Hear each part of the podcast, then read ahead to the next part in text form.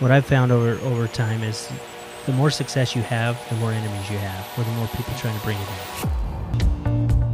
Welcome to the Signature Life Podcast, where we sit down with signature real estate agents with a shared conviction that moving towards things we want in life starts with the choices we make today. We're creating an ever evolving culture for those who wish to participate in a larger mission to help others achieve their full potential and a signature life. Welcome to the Signature Life Podcast. This is episode two. I'm here today with my buddy George Mata, serial entrepreneur and local lender here in the Las Vegas market. How you doing, George? Doing very good, Brandon. How are you? Good. Hey, I appreciate you taking your time to be on our podcast. Um, you know, you were a tough guest to get. you know, Yeah, you guys paid the appearance fee, so I'm here. the parents' fees, yeah? Yeah. And your agent's tough. She's a tough negotiator. yeah, she's tough. Yeah. So, hey, you know, I'd, I'd like to start out a little bit uh, about you and kind of where you came from. Were you born in Vegas? born and raised. Born and raised. Born and raised.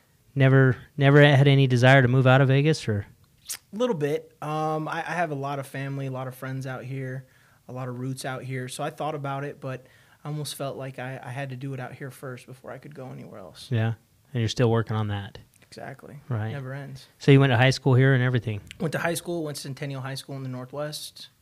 Yeah, had a, had a real good childhood out here. Yeah. So I know your mom's from Logandale, Yep. Yeah, Logandale, so I- Moapa area. Yep. and she's one of our agents too, Elvira. Yep. So, um, but yeah, so uh, you never lived out there. I mean, that's a small town, right? We yeah, super small. It's actually a farming community. Um, if you guys have never been there, I highly recommend you guys go out there and take a little trip. It's really fun. It's right by Valley of Fire. Um, I sound like I'm probably the mayor or something out there, Yeah. but it's it's really cool. Uh, yeah, growing up out there, we would go out there a bunch. I know. I've been out there once. It's because the county fair is out there, Yep. so it's a good time. It's like an hour drive. Yep.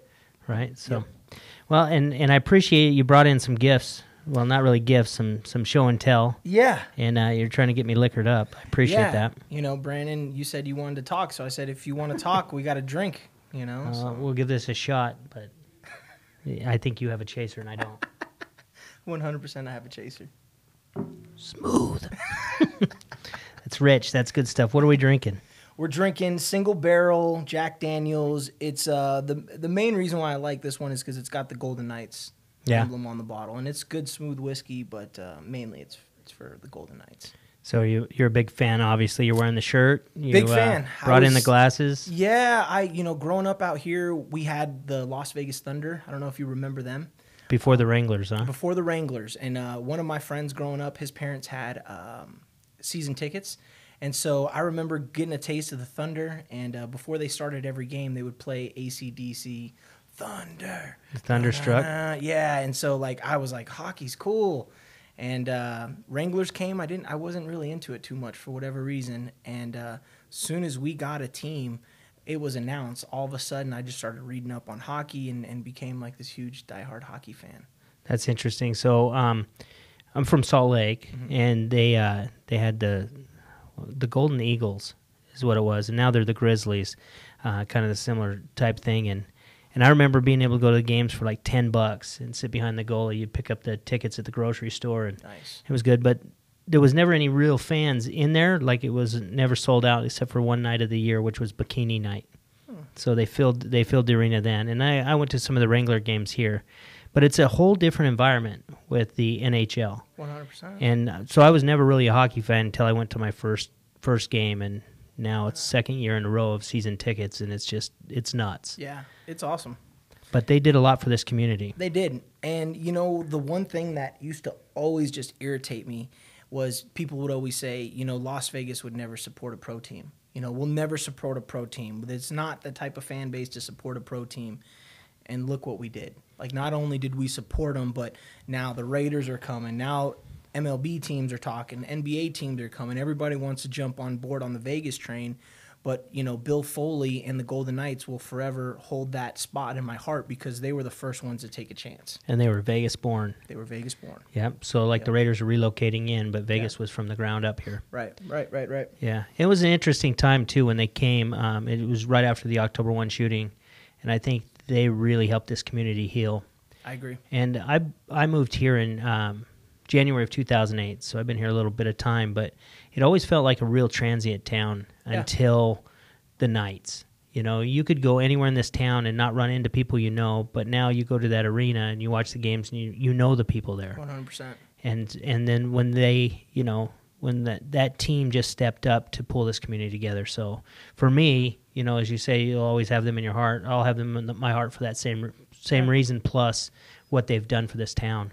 I, I used to always hear. I remember one of my buddies. He's from Seattle, Washington, and he used to always say like, when you have a local team and everybody's talking about the same team and giving each other high fives, he's like, you, you just don't get it. And I really didn't. I, I didn't really get what he was talking about. And now, you know, if I'm out and about rocking some Golden Knights gear and someone else is rocking Golden Knights gear, all of a sudden we're waving at You're each bros. other. Yeah, we're, we're saying what's up, and, and it's it's cool. I I never really would have got a you know an idea of what that was like until we got a team. Yeah, see, I get road rage real bad, and then when someone cuts me off, and then about to yell at them, and then I notice they have a Golden Knights plate, and then how oh, can, they're how cool can you get road rage when you have a Tesla and it's driving for you? because people still cut you off. Okay. It's just ridiculous. all right. Um, so um, yeah, so speaking about sports, that's Yeah. cool. You know, um, you've done mortgages. How long you been doing mortgages? So I actually got in the mortgage business when I was 21. I'm 34 now. So I've collectively been doing it for 11 years. Um, I've been a licensed loan officer for eight years, and then the other the other time I was actually doing loan modifications. Oh, so wow. when the economy crashed, um, uh, one of my buddies and an attorney that we knew they were doing loan modifications, and they needed some help and. I didn't really know what I was doing. They didn't really know what they were doing. So all of us together kind of put together some ideas, and we started, you know, closing out some modifications and helping some people. And between my front end part of my career, the mid, you know, doing loan modifications, and now where I'm at now, I really feel like I have a real good grasp on the whole business, you know, front end to back end. And I think it, it helps with my clients. You know, when they ask me, you know, all these, you know, technical little questions, I can go in detail with them. And the times that I don't know, I have, you know, my boss and other people around me that got 20 plus years experience where we can, you know, we can find out that answer. So, Yeah, your whole crew is a good crew. I know you Yeah. guys are our in-house lenders here in, in Las Vegas. We love working with you, and and uh, you office a lot out of our Southwest office where I'm at most of the time. Yep.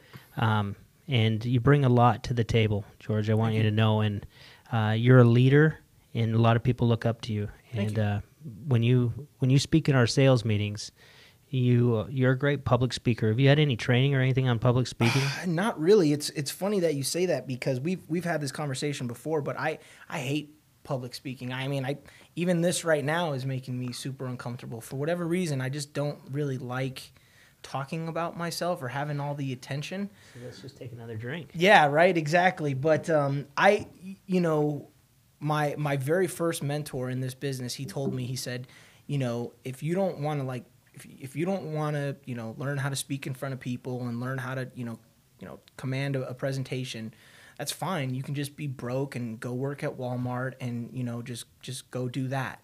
And he hit me down to my core, and I was like, well, yeah, okay, well, I guess I can I can get over this. And um, just through repetition, I, I I'm a firm believer of that 10,000 hour rule. Once you do something 10,000 times, 10,000 hours, you truly become an expert and a professional in it. And I just kept putting myself in those you know situations where I had to speak in front of people, where I had to you know command you know speak to an audience and you just start learning like ooh they don't like it when i look down and away and you know Right. so it, you just instead of sucking all the time you just kind of get better but You have no choice, right?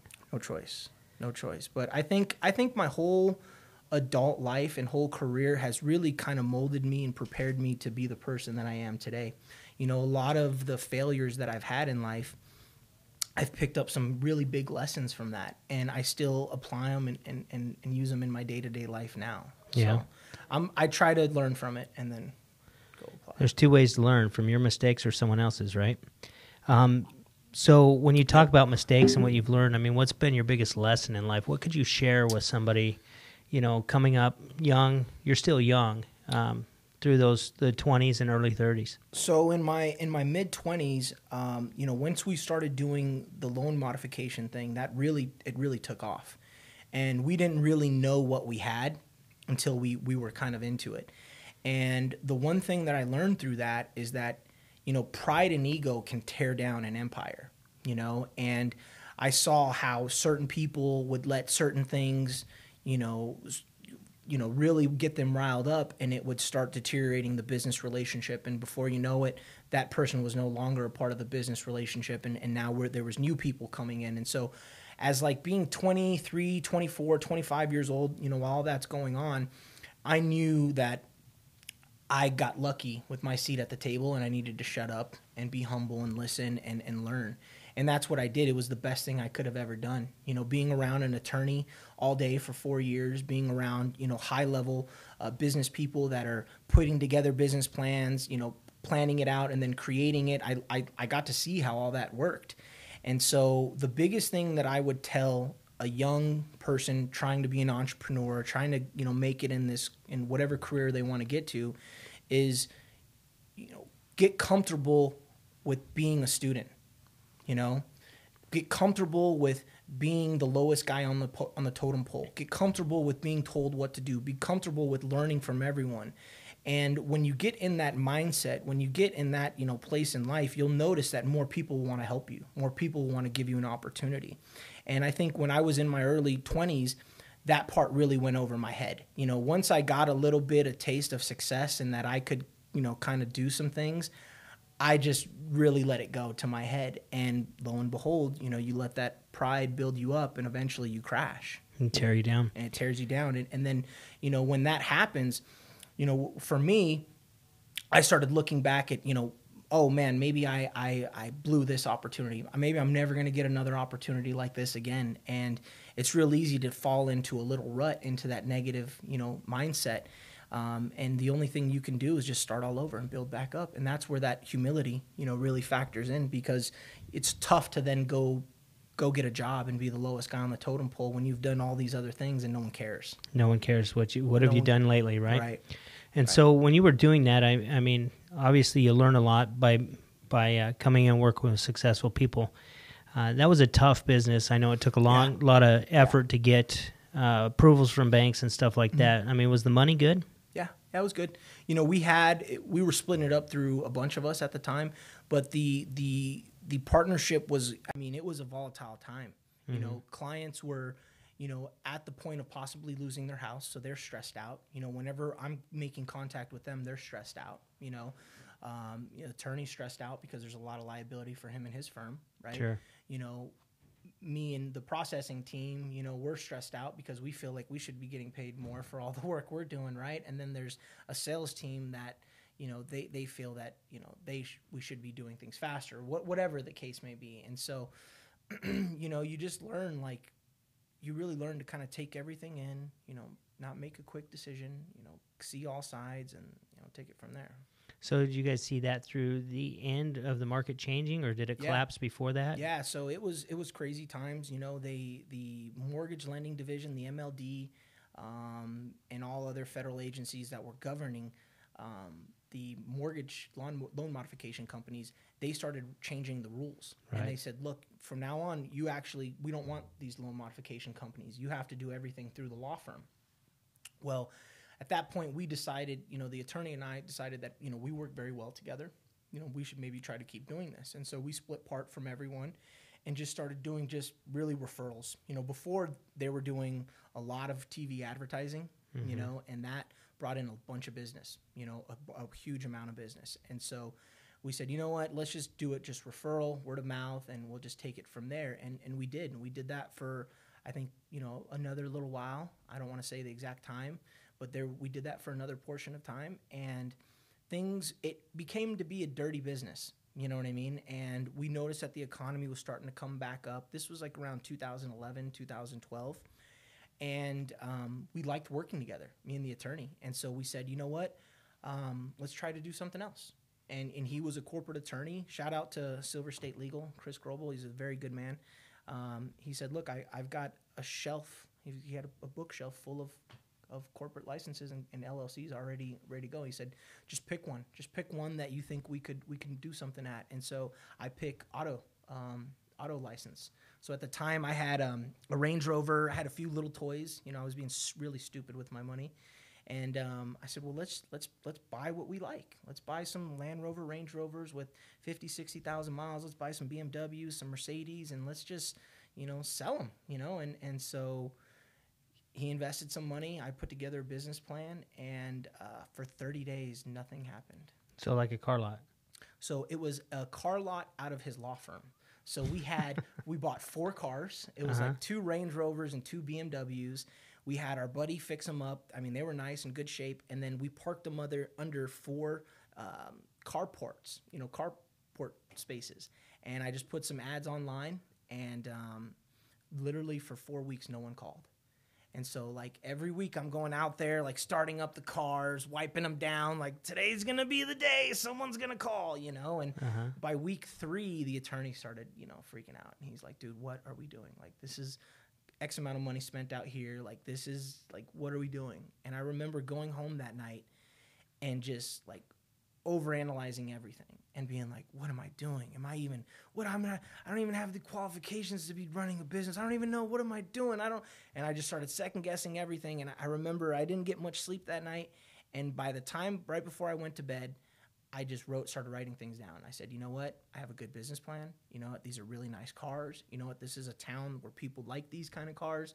Someone's gonna do this. And I don't know if it was the next day or a few days after that. All of a sudden, the phone started ringing. All of a sudden, we started selling cars. All of a sudden, we started making a bunch of money.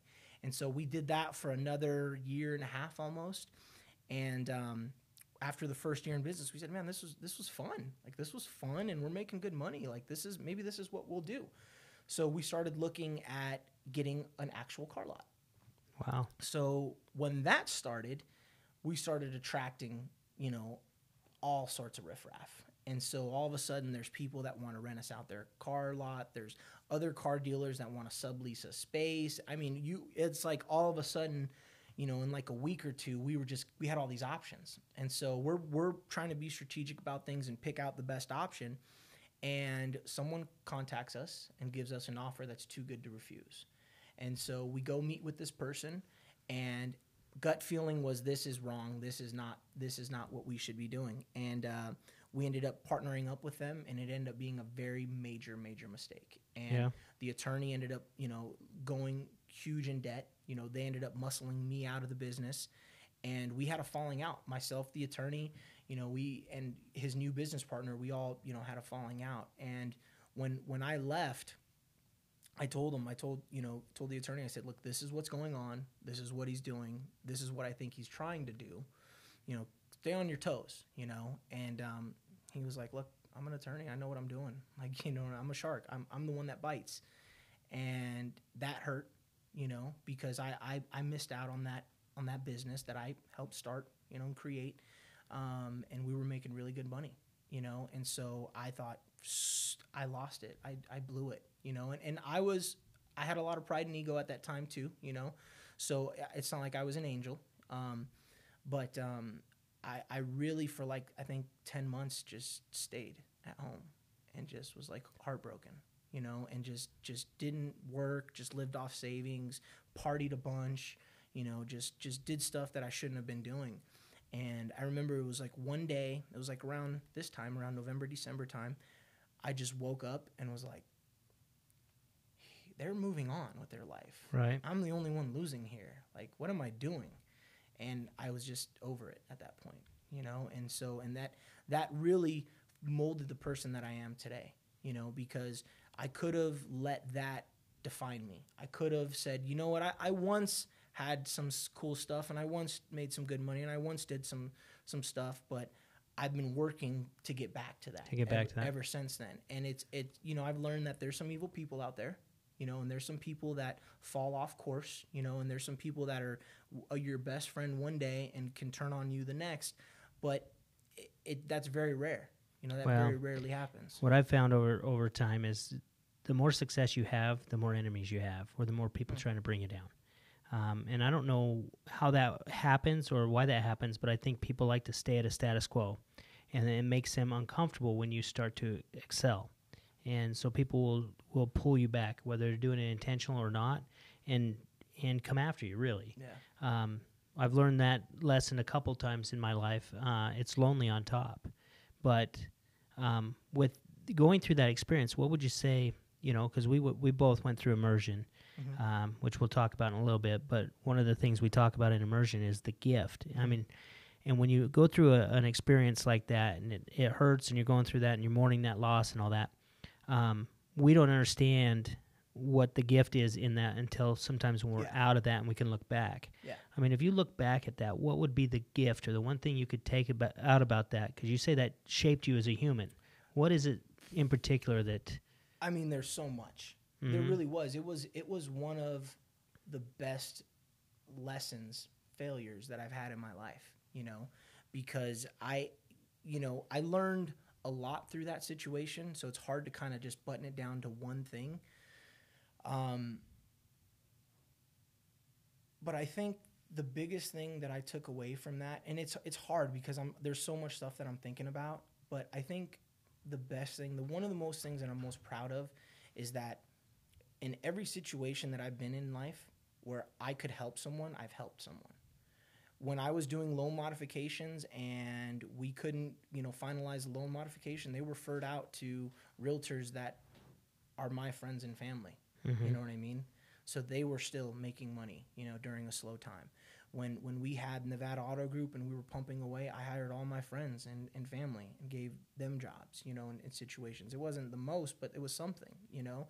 And so I feel like although there was times that I had a lot of pride and a lot of ego, I still was trying to help people. And I think that that's the reason why I keep getting put in these opportunities where I can succeed and I have an opportunity to, to excel is because at the end of the day, I'm doing right by my neighbor. I'm doing right to help my brother and sister, whoever that may that person may be. And I think that that's something that a lot of people can get lost in. You Right. know, they they can when you're making money and you're doing what you got to do and you're just like I'm just worrying about my little my little circle and sorry man I can't help you because I don't got time or energy or whatever you know? And I've always tried to take some some sort of time and put some sort of effort to helping someone because I like the way it makes me feel mm-hmm. you know? And but it's it's tough. There's so much I pulled from that.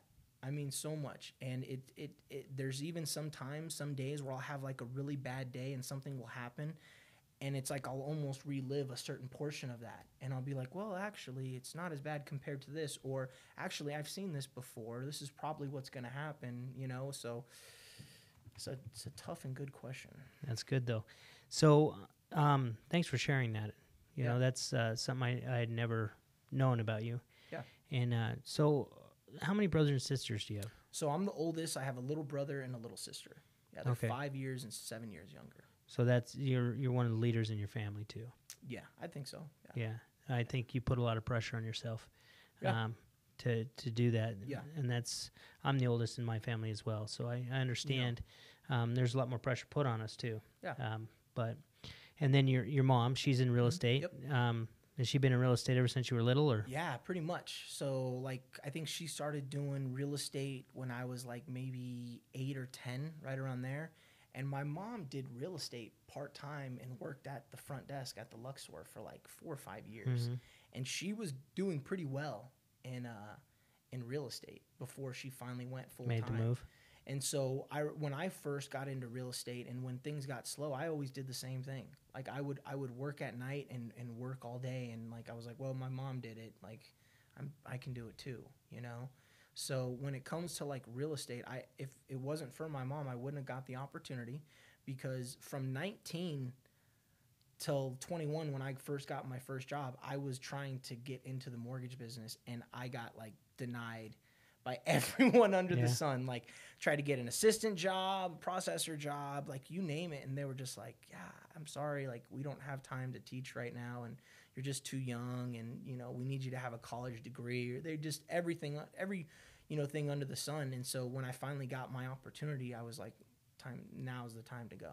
right? It was they weren't bringing many people in because it was so good and everyone was making a ton of money, Right. right? So they No didn't have time. to train. Right. So So and then how was it growing up? I mean, in a in a real estate family, um, Yeah. because there's peaks and valleys. Yeah. You know. Yeah. As a child, do you feel that stress? Um, One hundred percent. So my, my my dad was always trying to start businesses. My mom was obviously in real estate, so you know, money comes and goes and stuff like that. And I I learned really young that my parents could work really hard and make more money and do really well, and we our lives could change in a year compared to other some of my other friends who you know their their their life kind of stayed the same, and so I I appreciated that my parents you know could could go and create. I knew at a young age that the difference of you know if you put in more effort and you take more risk, there's more reward.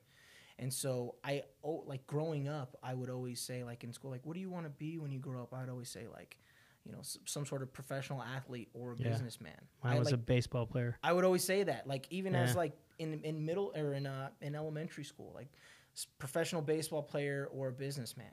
Like I just I was like, yeah, I I, I like that. I like, you know, I don't know, it's just an allure of that. As a little kid, you see the boss, and you're like, man, that's that's kind of cool. I want to do that too. Yeah, so your upbringing helped create the entrepreneurship. But That you have inside. and, and the same way it taught me to be very good with money and tight with money. You know, al- although my early twenties I was really stupid with money.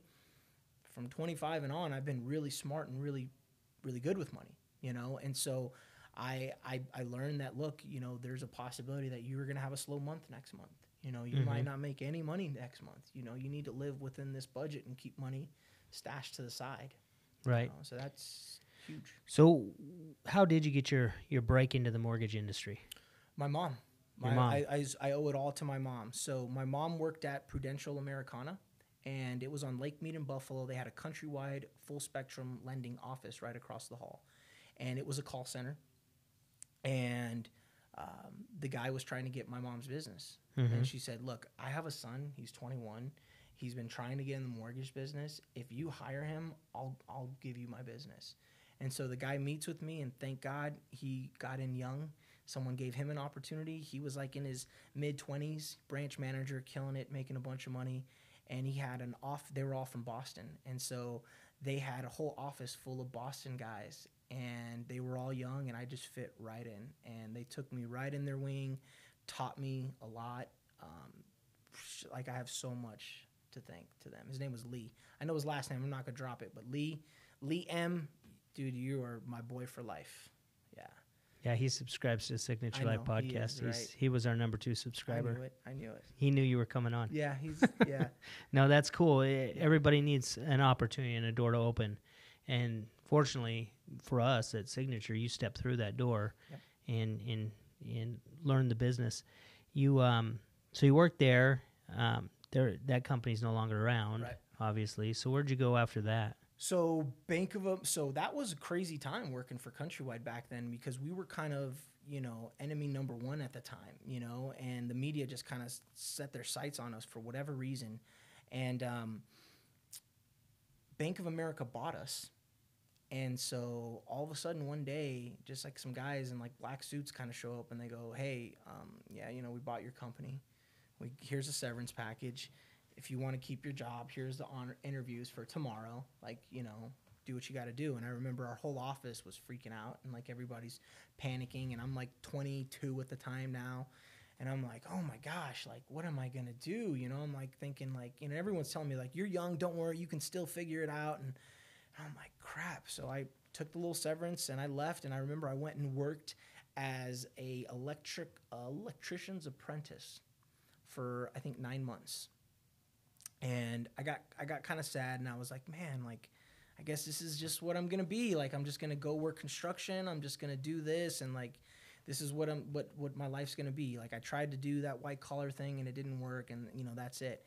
And so uh, my superintendent and foreman they knew that I did loans and so at lunch breaks and breaks they would always we'd talk loans. And so then they started asking me to check their math. And then they started asking me to do all these other things and I was like, "You know what? I'm smart. I, I think I might have something, you know, I might I might be a little bit smart. And so uh, that's when the oper- the phone rang and, and they called and said, Hey, we're, we're doing these loan mod things. Do you want to come help? So I was on lunch break, you know, at a job site and was like, done, I'll be there at four, you know? And uh, I think the next day, like I brought some like a dress shirt and all that stuff with me. And I, I remember pulling up to the, to the law firm and was just like, I got to make this work. So when they asked me, they were like, do you know how to do these and all that stuff? I'm like, yep, absolutely. Yep. Know how to do it. Yep. Can, can have it done for you. No problem. So you you ended up at Bank of America. No, so no, so we got the severance, and I I left. I took my severance, and I went and mm-hmm. worked in worked, construction. and then you got a job where next? So at Wells Fargo. Wells Fargo. Yeah, so I- that's that's when I met you first. yes. You yeah. were still at Wells Fargo Yep. right before you came over to Yep. to your current company. Yep, because I, I was doing business with a few of your agents, my mom and a few of her, of, of her friends, and so I, I saw Signature. I, you guys had the I think the Summerlin location at that time, Mm-hmm. um, and it, there was a buzz even back then about you guys, and so I was like, okay, cool. I'm like, this is awesome, and you know, I learned a lot at Wells Fargo. Wells Fargo was the right job at the right time for me because I needed some sort of structure and stability. You know, from from being in where you could own your own business and have so much flexibility, I ha- I just developed all these bad habits. You know, and I would go to bed late and I would wake up late and all this stuff. And you know, going over to Wells Fargo, I I had to be at a branch at 9 a.m. I had to be Very there. structured. It was very very very much structured. So it got me back in line again. You know, and Mm-hmm. I still still have some friends some friendships that I that I from people that I met there. You know, it was it was a great time. It was very tough to close loans. You know, but it was a, a very good time. So then the transition out of being in that structured thing over to your current company now. Yeah. I mean, um, Night and day. Night and day. Night huh? and day. And you still you feel like you're a, a pretty structured person. Yeah. Any issues with that? the or? structure never changed. That was because I learned that I can be way more productive that way. Mm-hmm. So I that's I think one of the best things that I one of my best attributes is that when I learn something I apply it. You know, and so once I learned that, wow, you know, having this structured schedule and working out of a calendar and being very organized actually works, and it's I, I can close more deals. kinda crazy, huh? Business is easier. I'm like, I'm going to keep it up. You know, Right. So I, I never stopped with that. I mean, like I, I'm here, you know, 9 a.m., 10 a.m. at the latest, but you know, I start work 7 a.m. You know, from home. You know, and I, I start sending out emails and start getting the day planned, and uh, the processors and assistants come in at 8 a.m. And so I like to kind of have some sort of you know plan set out, you know, for our files for that day. Yeah. So Well, you know, you've you've come right into our culture. You've been become a big part of it. Um, just one of the family, and that's what I like about um, all you guys that that work um, in the mortgage department. The fact that you've just integrated into the office. It's not like, hey, there's the mortgage people. It's Yeah. you're just part of Signature Life. yeah. And uh, you know, we had that event and um, where Setema came out the first Yeah. time in May Yeah. and he stood up there and, and talked and that's when i decided i was going to go to immersion That was that was, and you made a, a, a bet with him. A bold that. yeah bold thing so i was i was pretty bad shape i was pushing 270 um, and i stood up there i'd already started to lose weight and i stood up in front of all the agents and in front of Setema and basically said hey you know i'm going to weigh in below 200 pounds on my birthday may 12 2020 or i'll write you a check for $10000 and that was that was set up the day before because uh, Setema was in the Green Valley office and we were talking and stuff, and he says, "You really want to hit your goal? Right? Put it, put your money where your mouth is." And I'm like, "Ah, yeah, all right." Yeah. And but it just came to me. So, Yeah. but it, that was a point where you know I'd kind of hit, call it uh, the day of disgust, that where you go, you know, enough's enough. I'm going to Yeah. make a change. Yeah. So he came at a at a perfect time for me, and I committed to go at, at that time, and and me and uh, the whole Signature International team's gone through it, the Yeah. women and the men. Um, when was it? Was it when he came back out to the sales meeting, or back in May that you decided that's something you wanted to do? So that both times. So in May, um, when he came and spoke, and when you made that declaration, and when Vandana, you know, said her part, and um, and everyone was sharing all this intimate stuff, and later on we had that roundtable with him. Yeah, that's right. I, I After remember- lunch. Right after lunch, and I remember, um, first of all, his story's amazing, and it just it I felt moved by his story, and I could tell he was being honest and genuine. So that you know, I was wow, I was impressed. Um, but when we did that roundtable, and he gave me some advice on my relationship. And he said, you know, I, I think one of your big issues is you're living in expectations. You expect people to be a certain way. And I'm like, yeah, you know, of course. And he's like, well, that's the problem. You know, you need to make agreements. You need to set some, you know, you need to set some ground rules and make agreements. And so I went home that night, had a, a great conversation with my girlfriend, and it made immediate changes in our in our um, in our relationship. And I realized that where I thought maybe she was some of the issues on some of the problems, I was the problems. A lot of the know? times it's us, right? Right. And so I was like, wow, this guy, you know, so that happened now a month goes by and I'm like, man, I'm, maybe maybe this guy knows what he's talking about. But I'm I'm always kind of prided myself in being mentally strong, you know, and being someone that can pick myself up and power through these, you know, through things. And so I felt like I, I feel like I'm pretty good. You know, I feel like I'm I'm good. When he came back, um, well, you you went to immersion. Um, Mike went to immer- immersion. A, a, a, your signature international went to immersion. Um, Katie Ramsey went. Katie to, Ramsey, Michelle Kubiak, a Monica bunch of Miller. people yeah. had gone, and my boss Shelly was was planning on going, and so I had noticed you guys all came back a little different, and everyone was a little different in a little different way, you know. And so I, I noticed that, and I was like, okay, like may, maybe maybe this is worth worth the money. And uh, when you guys brought them back out, there was a lot going on in my life that was silly. It was silly nonsense problems. and so when Coach Setema came back and he was talking in the room, I really felt like what he was talking about was applying directly to Directly my life, to you. uh, directly to my life. And so I kind of had that moment of, man, if I just try this, I bet it's going to fix this problem. So now that's two problems that he's fixed in my life just by me listening to what he's saying. I still didn't want to go. they said, give us your business card, you know, that whole thing. And I just, I was like, you know, it's a lot of money. I, again, I feel like I'm good in life. I feel like I'm happy. And so I went back to the office and Shelly's like, I noticed you didn't put your business card in there for them to call. Like, what's your deal? Like, you know, like I think this is something you'd really benefit from. And uh, so, you know, we had some words, and, and so I said, you know, you're right. Let me just hear it out. And so I went and put in my, my card, and I tried to like. They said there was going to be a six o'clock phone call. Uh, Coach Sean said, "Hey man, I'm running behind. Let me bump it to 6:30." 6:30 comes. He's like, "Hey, you know what? Super backed up. Let me get it to 6:50." And so they they said, you know, go in a private place. So I'm in my vehicle. You know, it's like Tuesday or Wednesday at like six o'clock in the afternoon. I'm in my car. You know what I mean? Like being Waiting for this call. Yeah, you Yeah. know. And so I'm like, these guys are so unprofessional. Like, what the heck is going on? Like, this is stupid. I'm gonna hang up. Like all these things. You know, all these excuses on why I didn't want to be on this phone call.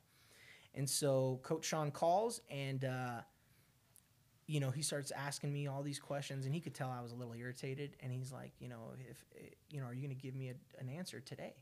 And I'm like, no. I'm like, that's not how I roll. I think about things and you know all this stuff. And he's like, well, you know, like uh, it's you know that is it because your lack of commitment, all these things. And I said, dude, it's Wednesday at seven o'clock. I'm sitting in my car. There's a lot of other things I'd rather be doing right now than this.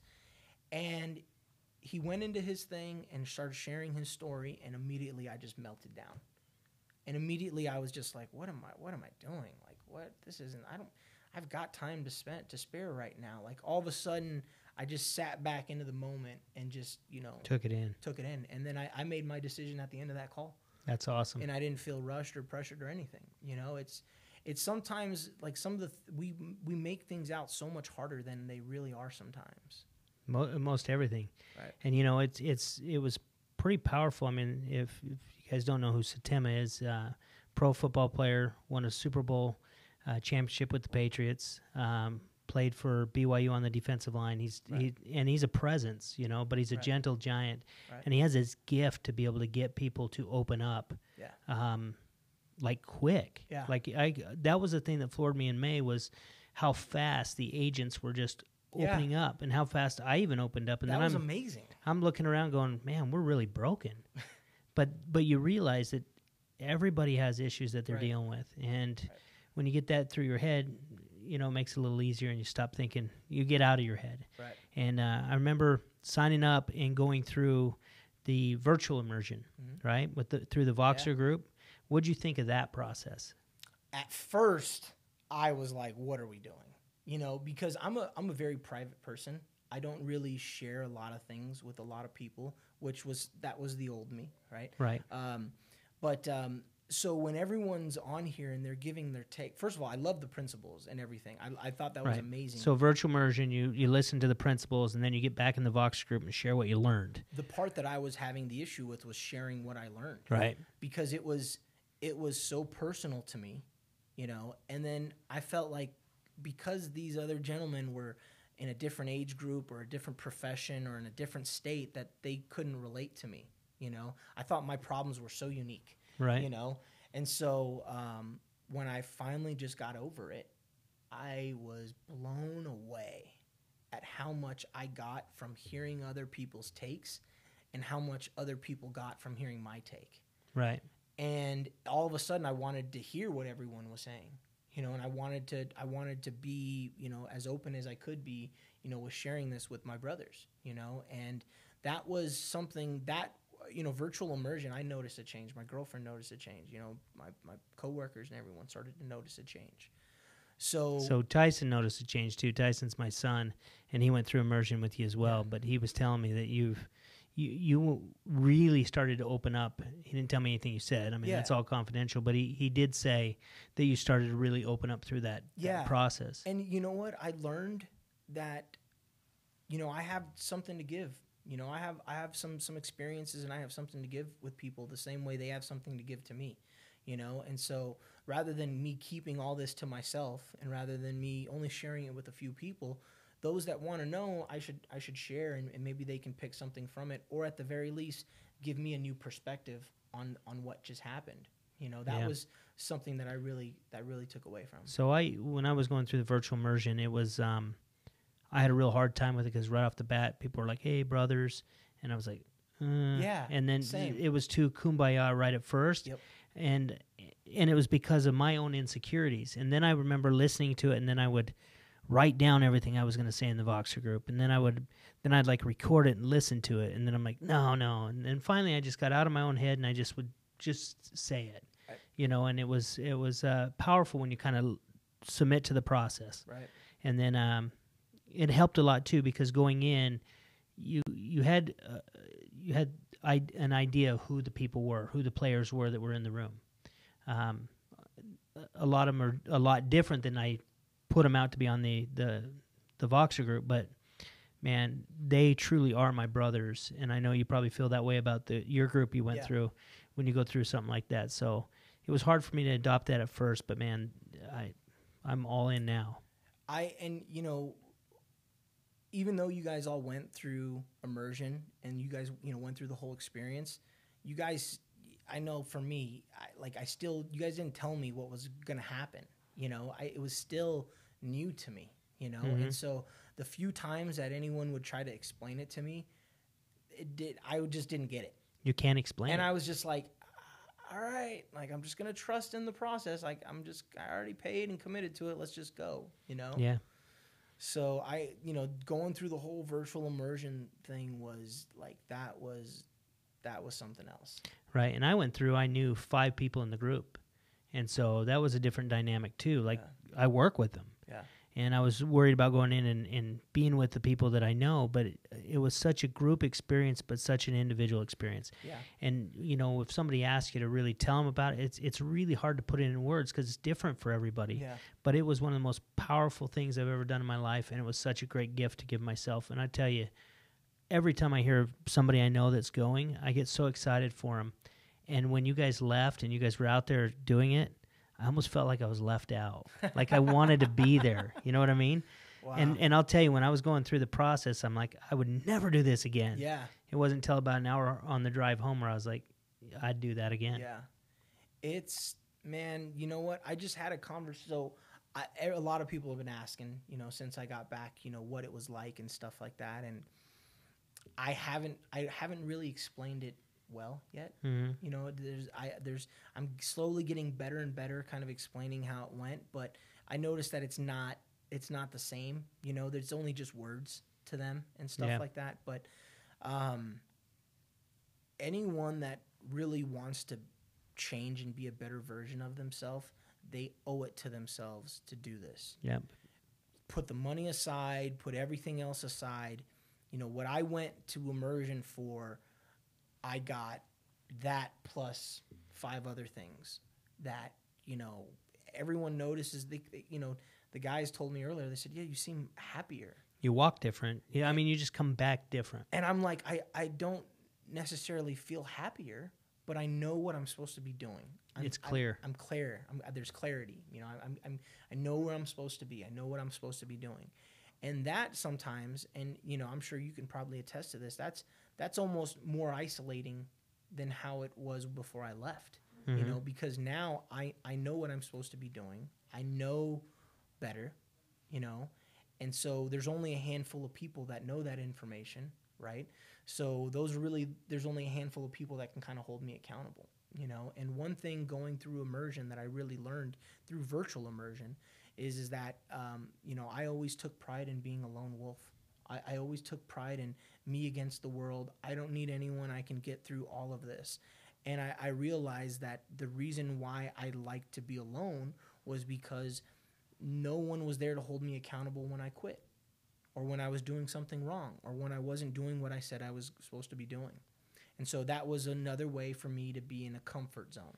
Yeah. know? No, I you and I are a lot alike in those types of things. You know, um, it's it's also too when people ask you about your business, it's like, uh, you kind of just get a little defensive or put it off, and it's because you don't want to defend yourself or you don't want to commit to something or or that kind of thing. Right. But to me, going through that process, uh, and it was interesting because I went with my business partners because I told them we all needed to go because they were all broken. Right. Not me. They're Right. broken. I mean, I didn't tell them they were broken, but that was my thought Right. process. And and I'll tell you, uh, I got I didn't know what I was going to get out of it, but I got that relationships are actually really important to me, even though I've always said that they weren't. And for me to come back and be able to work on that, and you talk about the four quadrants and stuff and balancing your life, that was huge for me. Yeah. Um, when when was there a point in immersion when you went, "Holy crap! What the hell did I just do?" Yeah, I I think um, you know one of their first principles is is you know the truth shall shall set you free, telling the truth, right? So I felt like I I'm a truthful guy. I felt like I I always spoke the truth, but I think that a lot of us are delusional. Right? We think of ourselves as a certain way, or maybe this person that we used to be. And we're honest everywhere in our life, but for some reason we're delusional in how we how we view ourselves. Mm-hmm. And I think that was me.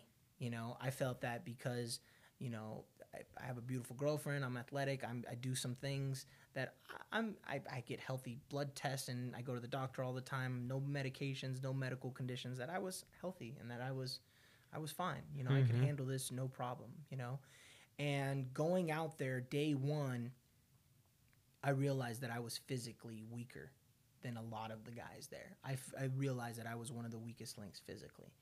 And for someone that is used to performing at a high level and being, you know, one of the top guys, if you will, that Hurts. that hurt big time. But that was the reality. The mm-hmm. reality was I don't work out. I ate very poorly. I exercised very little, and that's that. That was that was what it, the scale doesn't lie, right? That's what it was. Results matter, and you get what you put in, right? So day one, when I'm huffing and puffing, and you know, hanging back and not being in the fast group, it was reality check. That was that was reality check for me. So I um, I was one of the weaker ones in mine too because I started dropping weight. I went on a calorie reduction diet and I pushed it all the way up to the day before. I was eating, you know, 800 to 1,000 calories, and strength wasn't there. Yeah. And w- what it taught me going through that process was um, that I do a lot of things that I'm unprepared for, and I just have just enough skill. Just like you have just enough skill, you know your business that you can compensate for that. Right. But imagine if you go into something prepared for it, what you, the results and how much more you could kill it. You know, um, it was it was tough for me physically, but I remember when I went, oh crap, my oh crap moment was you're supposed to be there at four o'clock the first ni- night, right? The door swings open. Coach Nate comes out and goes, "All you mother effers in a plank now," and I went, "Oh shit." Like, That's what this is going to be they like. They don't care that you're Brandon Roberts. They don't care. No. In fact, they didn't call me Brandon Roberts. They gave me a new nickname called High Rise. Hi, right. I remember running laps, and he's like, "Come on, High Rise." I was in fancy cars, and I was like, "Oh my gosh." Oh, yeah. So, yeah, it was it was a quite a moment for me. Um, what was your favorite part of immersion? I mean, when did it when did it like break through for you? Because I know when mine happened. Like, so day so day one, right? Have that realization, but I'm not quitting. I'm hanging in there. I'm I'm being a leader. I'm doing everything that I'm supposed to be doing. Day two, um, I had I was struggling that day. That day, I just they were in my head. You know, they were just in my head, and I actually tried to quit on day two, and. Um, you know, we're I'm getting punished for something that someone else did. I'm giving my all. I'm doing everything that I'm supposed to, but now I'm being punished for someone else, over and over and over and over and over. And I said, you know what? Screw it. I'm done. I'm not. I'm not gonna. I'm not gonna get blamed for someone else. I'm done. And um, Coach Nate, you know, verbally murdered me. You know, right after that. I'm serious. I mean, he Not said Nate. he said some things that hurt me down to my core. You know, he he said some things that hurt me down to my core, and I was like, all right, all right, never mind. I'm not gonna quit. Like, you know, I'm back, and I I got back in line, and your son Tyson actually leaned over, and he was on the edge of the line, and I was on the other side, and he said he he got my attention. We made eye contact, and he he said some things that we had discussed earlier. And right then I was like, okay, no, no, what am I doing? Like that false alarm. That was a joke, guys, you know. And Coach Setema came and got in my face, you know, and, and Coach Nate had bad cop me and Coach Setema good cop me. And he, he gave me some very crucial, very critical advice that I'll never forget. And he perfectly explained why I was quitting. And to sum it up, he you know, he basically said, you know, when you get frustrated, and he was talking to me directly, he's like, when you get frustrated, you quit. You know, when you and your girlfriend start having issues, you quit. When You when give up. When you exactly when you start having issues at work, you decide to go work with someone someone else. You know, he, he pointed out all these things, and I was I was disgusted in myself because I thought I I was delusional. I wasn't a quitter. I always committed. I always f- closed everything, and that was an example of no, you will quit. And you know, when I was getting ready to quit, I was thinking about all the comfort things in my life, right? Hey, I, I make good money. Hey, I have good I don't job. need this. Yeah, I don't need Coach Nate to be mother effing me. Like, I hey, I got this hotel room till Sunday. Girlfriend comes in on Friday. I can eat two days of fish tacos. Like all, all these thoughts came into my head, and I had that moment of weakness. And when I realized how much I had disappointed everyone, um, I knew that I wasn't going to quit. And so, day three was my favorite day because day two, I you know I'm I don't run away. You know, from when I make a mistake, I own it. You know, so everyone knew that I tried to quit. You know, the guys in my group gave me shit for it that night. You know, and I, I went home and I told my girlfriend we Facetime, and she was like, "No, you, you didn't quit. Like you did." And I'm like, "No, I, I tried to quit for sure." Pretty close, right? You know, I'm like, I, I, I really did try to quit. Like, you know, and she was disappointed and, you know, the coaches were disappointed, the guys were disappointed, and I and I was just like, no. I that was my like I was so disgusted in myself that I was like, I'm I'm not gonna quit. So I you know, I hung up that night on day two. I got some sleep, woke up an hour earlier, you know, drank a bunch of fluids, stretched for like 45 minutes, listened to some, you know, some good music, you know, and got mentally prepared Ready. for it. And when day 3 started, that was my favorite day because when day 3 came, I noticed that some of the other guys were scared because they told us like, "Hey, we're gonna go on this long hike with this 50 pound sandbag, and it's not. It's gonna be long, and who knows when it's gonna end. And when you think it's gonna end, we just we're halfway. There there. is no finish line. Right. So, I I you know I had already knew that I wasn't going to quit no matter what. I was like I'm I'm not going to quit no matter what. So day 3 starts and we get going and of course, you know, it splits up, right? There's a fast group and a slow group. And all of a sudden I break apart from the slow group and I'm I'm I'm by myself in the middle. So there's a fast group with the coach, there's a slow group with the coach, and then I'm just by myself, you know, on this trail. And um I had to use everything that I had learned, you know, earlier in those few days, plus all my past life experiences to get me through that really long hike. Because halfway through, my body started to cramp out, cramp up. I started to, my legs started to feel like started getting stiff, and I wanted to quit. And there was no one around, no one there to give me a pep talk like there was before on day two. Just you in your head. it was just me and that was it. And so i had a very detailed conversation with myself you know and i and i just just started didn't stop. I never stopped never put the bag down. And I, my speed I, my time i actually sped up on the second half of the hike and got really close to the first group and just left the last group in the dust.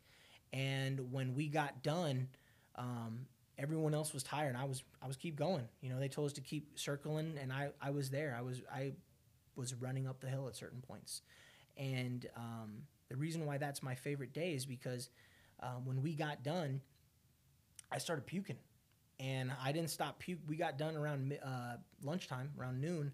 I didn't stop puking until about midnight that night, and so the whole rest of the day I was puking. Um, I couldn't hold down any water, couldn't hold down any food, and I ended up actually having at around like 11 o'clock at night that night, little specks of blood started coming in my in my liquid puke, and so uh, I went to the hospital and um, you know got to the hospital and got three bags, three IV bags, and was back the next day. Um, to finish the ceremony and close everything out. And that was the reason why day three was my favorite part of the day is because there the old me would have quit. The old me would have quit that day. Mm-hmm. But the new me knew that that wasn't an option. Quitting wasn't even an option. If I had to go to the hospital and get three IV bags once it, once I was done, that's what I was going to do. You know, and so that proved a lot to me. You know, because on day two, when you want to quit, and all of a sudden you're hit with this reality check that you're really not fit and you're really not all these other things, and then the next day you can prove to yourself that you are. Day two, you wanted to go hide, which is one of the things you don't hide. Right. And then uh, day three is you're all in, Right. truly all in. One hundred percent. Yeah, and when I heard the story, you know, and I didn't hear it in depth, but uh, I'm part of the Circle Champions with Satem and them, and and they updated our group, and he said, "Man, we we just had a killer day, you know, Circle Champions, and these guys are just killing it." And he starts talking. One one guy is just he went. It was the morning that you'd gone to the hospital. He says one guy went to the hospital, and and it was interesting because I I was watching the photos on Facebook and stuff. I'm like, "Where's George? I don't see George," and um, I'm like, I hope he's still in it, you know, because I hadn't heard anything. And then I heard the next next morning that you'd gone to the hospital. I'm like, holy crap! And he said, but this guy, he gave everything he had. There was no quit in him, and I was just it gave me chills. It gave me chills now just to hear him talk about you and uh, and what you did and what you overcame there. It was just it was powerful. And I I left you a message after that. I was just Yeah. like my respect level. I always respected you, but went through the roof because I know what you went through, and you pushed yourself harder than I pushed myself because I didn't I didn't obviously end up there Yeah. different journeys, right? Um, my favorite or my breakthrough day was day two. Um, most most people broke through on day three, and I remember mine. It was I go to the ocean, I don't get in the water, not because I'm scared of sharks, because it's salty and it's dirty. Right. I don't like the sand. I don't like any of that stuff. You know, I'd rather swim in a swimming pool. Yeah. And that day you're in the ocean and you're burying yourself in sand Yeah. and all that stuff went out the window. Yeah. But it was a beautiful day. And I remember after we boarded the bus and we went to breakfast. And I don't know if you guys got to go to breakfast then, Mm, but yeah. that was like the best It meal was a ever. great be- breakfast. hanging Yeah. out with the hanging out with your brothers, Yep. eating after a hard day. And it was like at that point I was like Yeah. what else is there, you know? Yeah. It's it's okay. We're going to make it through this. for sure, for sure. I mean, I I went to that breakfast, you know, trying to quit, you know, and was happy that I was still there, you know. So that breakfast tasted great, but at the same time, it was bitter too, you Yeah. know, because I I was so disappointed in myself, you know. But that's I think one of the best things that Coach Setema and Coach Nate, you know, kind of said to me is that. You know, as long as you're getting better and stronger every day, that's that's all that really matters. You know, and so, you know, getting the reality of being one of the weaker guys, you know, physically, I also noticed that I was one of the stronger guys mentally and problem solving making critical decisions and all these other things. So, you can think under pressure. Right. And so I said, you know what? I can work on the physical part. It's real hard to work on the mental part. I got that. So are you getting your sweat in every day? Not yet, because um, per Oh, that's right, that's right. I got to take two weeks off, so I'm a week off right now. But um, I'm eating healthier, so um, I'm going to be losing 30 pounds in the next three months. So My boy. I'm already started the process on that. Um, and I, I really, through day three, I found the love to push myself again, to push myself. You know, growing up I, in middle school, I wrestled a lot, and Mhm. you know, and I sucked but I was like tough, you know. And so I noticed that in sixth grade I got beat by everyone. Seventh grade I started beating, you know, half of the guys, and by eighth grade I was smoking everybody, you know. And I I remembered like, you know what, like you're right. You're gonna it's gonna be a long, you know, haul, but as long as you're getting better, slowly but surely, that's all that matters. It's all gonna work its way out in the end. Yeah. Would you do it again? Yeah, one hundred percent. You would. One hundred percent. Yeah, you know what? There was there was a time when uh we're when I'm in the hospital, and Coach Nate, which those of you guys that don't know Coach Nate, Coach Nate is a former lieutenant in the army. Um, he for his for fun, he runs hundred mile races. So you know marathons are like nothing to him, and uh, he's just he's a very nice, sweet guy, but he's Sweet. I wouldn't use that word. Okay, yeah, he's a nice guy, but he's man, he is like tough. You know, he is really, really tough, and he is uh, by no means not a softie. And so uh, when I'm in the hospital and I had just woken up and they, you know, they're doing a bunch of blood work, he stops by. You know, I think he was surprised that I think he was more upset that he didn't kill me. You know, so he was like, you know, he's like, how did this guy not die? You know, so. Uh, I got to go in and check this out. yeah. so he comes in, you know, and I see him, and I'm really surprised to see him, you know, and, and he's like, "Hey, how are you?" You know, and I'm like, "I'm fine. I'm. They got me on these fluids. You know, I should be back, you know, any minute now." And he's like, you know, like, "Hey, just hang out here, you know, and do you know whatever they want. I hear you got, you know, rhabdo, and that's pretty serious, you know, and you need to like, you need to do what they say." And he goes, um, you know, do you do you regret it? He's like, do you regret anything? You know, and I was like, no. I'm like, I, I know there's going to be a hospital bill here, and I know that this wasn't exactly the plan. Immersion got more expensive. yeah, I'm like, I'm like, but no, I don't regret it. Like I proved to myself that I wasn't a quitter, and I proved to myself that I I will do whatever it takes to to win. And this is something that I knew, but I I you know I I didn't I wasn't sure anymore. You know that was I did that stuff a long time ago. I don't know if I can still do that now. And uh, I hope Coach Nate doesn't get mad that I say this, but you know he he shed two little tears. You know he shed two little quick little man tears, and he sucked them up real quick. So it wasn't a full out cry, but he No, he just like he showed was- a little emotion. It was just like one and like one and like I mean very small, you know. and then he ran out of there, didn't he? yeah, and he and just he went and did hundred miles. he just and he was like he he you know he kind of sucked it up real quick and he was like, you know, we'll we'll see you when he, when I see you and you know we'll get the whole ceremony thing worked out. Don't worry about it. Just stay here and you know just listen to the doctors. And he got up and he left and I was like, I'm getting out of here. I'm like I don't care what's got to happen. Like I, I got to get to this ceremony. Gotta finish this I got to finish this out. You know, and so the doctors didn't want to let me leave. You know, the doctors were not, you know, they wanted to keep me for like two to three days. And after six hours of sleep and three IV bags, I felt pretty good. And I said, hey, you know, I, I feel pretty good now. I, I want to leave. And, you know, and, and they were like, they gave me every reason not to leave. And then they just started saying, look, if you leave because i said look i'm just going to walk out and leave you know and they're like well if you leave we're going to we're going to reject your insurance and you're going to get hit with this whole medical bill and so I'm like, you know, I'm obviously pissed off, but I've got to, you know, I've got to be diplomatic in this thing, get this thing figured out. So start talking to the doctors, and thank God the doctor ran Spartan races and did rucksack challenges. Oh, yeah? So when I started telling him about all this stuff that I've been doing, he's like, "Don't take this the wrong way, man, but you did all that, like." You know, you're not in the best of shape. And I'm like, yeah, I did. That's kind of why I'm here. Like, I got to finish this out. And he's like, okay. He's like, we're going to figure out a plan you know and so we we figured out a plan and uh, he let me go you know but none of the coaches thought i was going to come back. You know they thought i was going to be in there you know for for a few days. And i felt better you know i felt better. I could walk around i could move around. I felt back to 60% and i knew we weren't going to be doing any physical exercises that day on on the last day. So i said you know what? I'm, I'm going to go. I'm going to i'm to go and i don't regret it at all. Nice. You know because seeing everybody's faces and seeing me come back you know it was it was awesome and then it, i just don't i don't regret it Beautiful. at all Well, tell me about this football.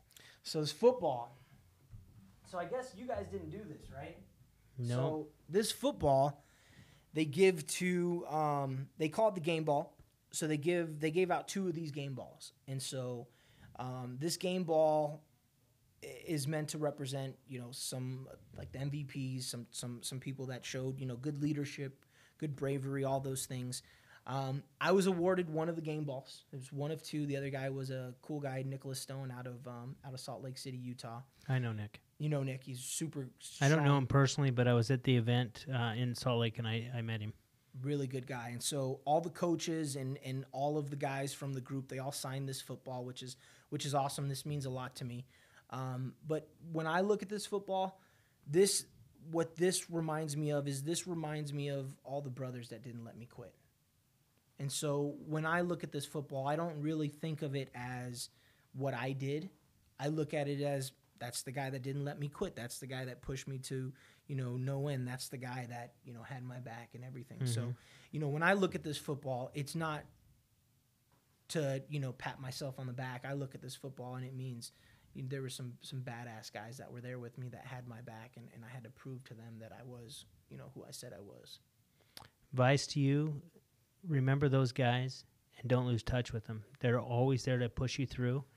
And it's it's a neat thing too. You're part of a an elite group now, men and women, um, that speak the same language, Yeah. that live by the same principles, and there's great power in that. And there's there's a bunch of them here at Signature, Yeah.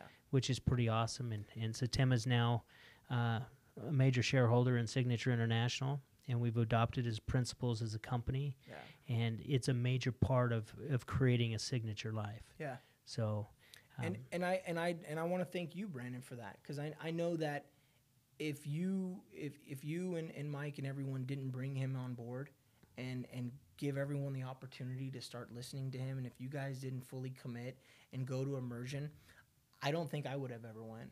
I don't think a lot of us would have ever went, you know, and there's um there's been a bunch of opportunities for me to do things like this, right? In real estate, there's always some motivational speaker and there's always some guest speaker that we have talking.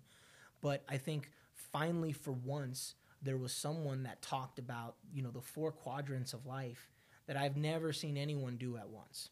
You know, and that's, I've always wanted to have, you know, a good, healthy, fit body, business cranking out, relationships at top tier, and having some sort of good relationship with a higher power that if you're doing all four of those, you're crushing it. And I, I, did, I didn't know anyone in my life that was doing all of those things. You know, maybe some were doing two or maybe three, but not f- all four at once. And so I, I felt that it was worth me spending money, you know, good hard-earned money that I that I worked hard for, to go and see how other people live their life. And I, I don't recommend it. And I, I highly recommend that anyone, you know, that wants a little bit more out of life, that they really go and explore this because you know, I was, I- don't want to say I'm anti self help, but I was always kind of like, you know what, I'm pretty good. I, I can figure things out on my own. I can read the book myself. yeah.